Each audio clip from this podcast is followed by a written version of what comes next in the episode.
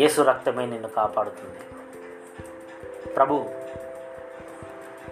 నీ రక్తంతో మా పాపాలను కడిగేసి మమ్మల్ని పరిశుద్ధుల్ని చేయండి.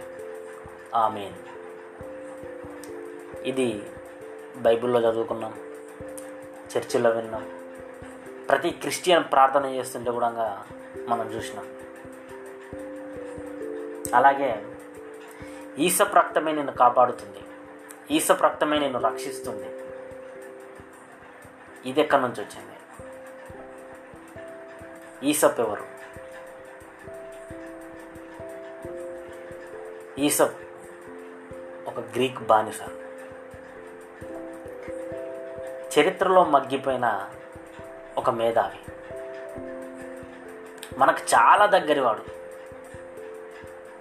కానీ మనం చాలా దూరంగా నెట్టేశాం. చరిత్ర అంతా ఎప్పుడు చదివినా చరిత్ర అంతా నియంతృత్వం తిరుగుబాట్లే కనిపిస్తుంది నియంతృత్వం చేసిన చేసినవాడు విలన్ అయితే తిరుగుబాటు చేసినవాడు దండయాత్ర చేసినవాడు మనకు హీరో.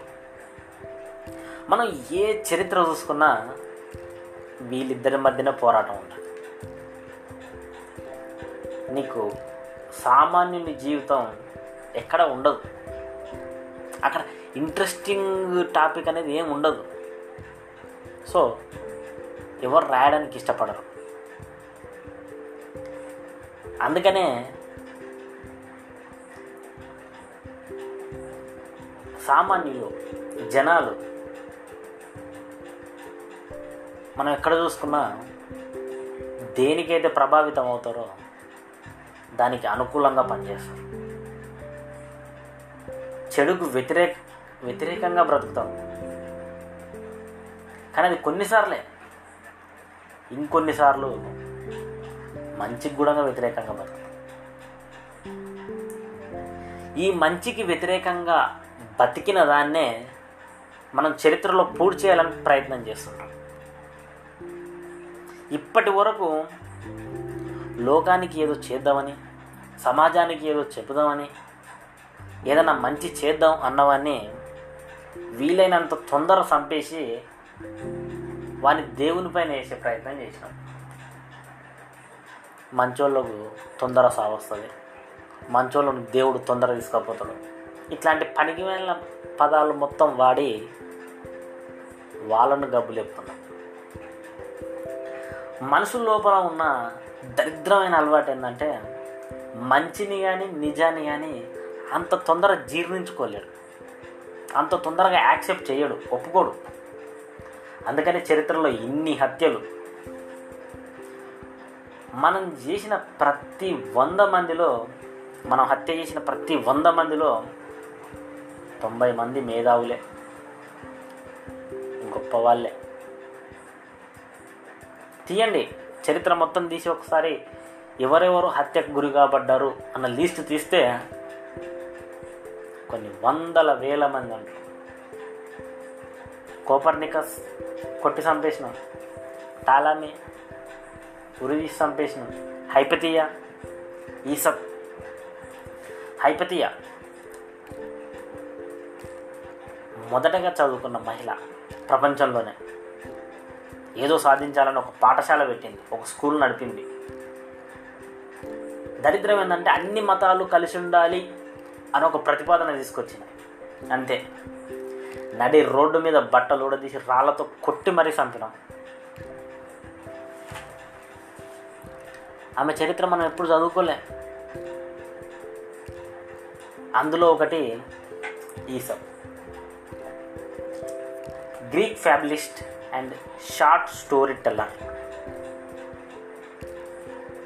ఈయన క్రీస్తు పూర్వం ఆరు వందల ఇరవైలో పుట్టిండు.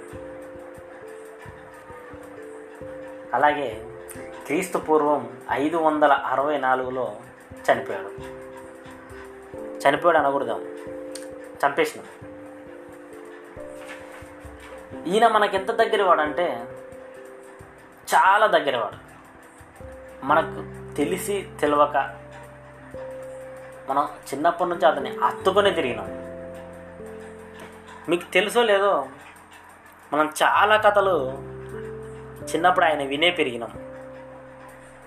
కుందేలు తాబేలు సూర్యుడు వాయువు తోడేలు కొంగ ఇద్దరు మిత్రులు ఒక ఎలుగుబంటి ద్రాక్ష పళ్ళు పుల్లన కోడిపుంజు నక్క సింహం చిట్టెలుక బంగారు బాతు దప్పికగొన్న కాకి నక్క కాకి ఎలుకల సమావేశం తోడేలు వచ్చిందని అరిచిన బాలుడు. ఇలాంటివి చెప్పుకుంటూ పోతే కొన్ని వందల కథలు. ఇందులో మనం ఏ కథ వినలేదు చెప్పండి? తాబేలు కుందేలు. తాబేలు కుందేలు రెండు పరుగు పందెంలో పాల్గొంటే తాబేలు ఎక్కడో ఉందని కుందేలు నిద్రపోతే కష్టపడి ఏమాత్రం నిద్రపోకుండా కష్టపడి తన గమ్యాన్ని ఏరుకుంది అని తాబేలును గెలిపించి ఒక కథ సృష్టించాడు. ఇది నాలుగైదేళ్ళలోనే ఈ కథ మనకు దగ్గర అయిపోయింది ద్రాక్ష పళ్ళు పుల్లన ఒక నక్క ద్రాక్ష పళ్ళు తే ఆకలయ్యి ద్రాక్ష పళ్ళ కోసం పైకి ఎగురుతుంటే అవి అందక అందని ద్రాక్ష పుల్లన అని అక్కడ నుంచి సర్ది చెప్పుకొని పోతుంటారు. ఇట్లాంటి కొన్ని వందల కథలు ఆయన చెప్పిండు. మనం ఇప్పటికీ వింటున్నాం. మీరు ఇప్పుడైనా సరే యూట్యూబ్లోకి వెళ్ళి ఈసప్ కథలు అని కొట్టండి. ప్రపంచంలో ఉన్న అన్ని భాషల్లో దొరుకుతాయి. మీకు ఏ భాష వస్తే ఆ భాషలో వినండి. ఇటువంటి కథలు చెప్పే ఇతను ఒక గ్రీక్ బానిస.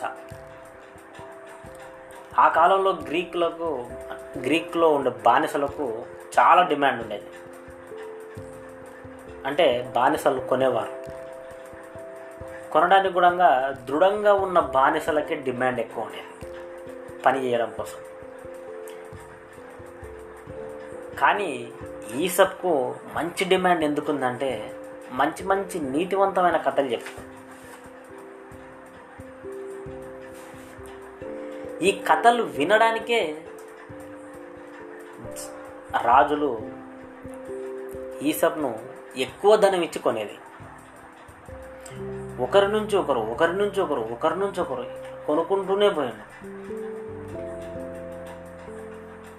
చివరకు క్రొయేసస్ అనే రాజు కొన్నాడు అతడు కథలు చెప్తుంటే అతని తెలివితేటలను చూసి నీవు బానిసవు కాదు నిన్ను బానిసత్వం నుండి నేను విముక్తి చేస్తున్నా అని అతని బానిసత్వాన్ని తీసేసిండు ఆ రాజు. తీసేయడమే కాకుండా ఒక సంస్థానానికి ఆయన రాజ్యంలో ఉన్న ఒక సంస్థానానికి ప్రతినిధిని కూడా చేసిండు. పర్వాలేదు. ఈసబ్ బాగానే పరిపాలిస్తున్నాడు అయితే అక్కడ అభివృద్ధి కార్యక్రమాలు జరపమని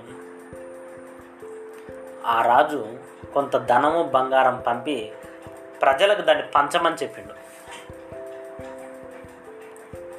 అయితే ప్రజలు అభివృద్ధి చెందాలంటే కావాల్సిన బంగారం కాదు పనిచేసే గుణం అని మళ్ళా ఒక నీతి కథ చెప్పిండు. ఇప్పుడు ఈ నీతి ఇన్నాళ్ళు చెప్పిన కథల కంటే ఇప్పుడు చెప్పిన ఈ కథ జనాల లోపల చాలా ప్రభావం చూపించింది. అంటే మేము బద్దకస్తులమనే మేము చేతగానులమనే అని మమ్మల్ని చేతగానులు చేస్తామని అతన్ని కొట్టి బహిరంగంగా రాళ్ళతో కొట్టి ఉరిదీసి చంపేసిండ్రు. ఒక కథ చెప్పినందుకు. ఇన్నాళ్ళు కూడా కథలే చెప్పి బతికిండు. ఆ కథలు చెప్పి గొప్ప పేరు సంపాదించుకుంటే ఒక కథ చెప్పి సాగు కొని తెచ్చుకున్నాడు. అతని ఉద్దేశం మంచిదే.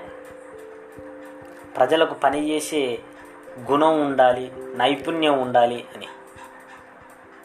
కానీ ఎవడు ఆ తర్వాత ఈసబ్ కొట్టి చంపేసిన తర్వాత ఆ రాజ్యంలో కరువు వచ్చి భూకంపాలు వచ్చి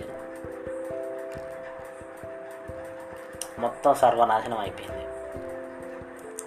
అందుకనే మంచి చెప్పిన వాడిని శిక్షిస్తే భగవంతుడు మనల్ని శిక్షిస్తాడని మంచి చేసే వాళ్ళ కోసం ఈ పదం వాడతాం. ఏదది? ఈసప్ రక్తమే నిన్ను రక్షిస్తుంది. మంచి చేసే వాళ్ళకు ఎటువంటి అపాయము జరగదు అన్న సందర్భంలో ఈ పదం ఉపయోగిస్తుంది అందుకనే చరిత్రలో ఎప్పుడైనా సరే మంచి చేసి చనిపోయిన వాళ్ళు చాలామంది ఉంటారు. కాకపోతే ఒక ఫిలాసఫర్ చెప్పిండు అతి మంచితనం. విషంతో సమానమట.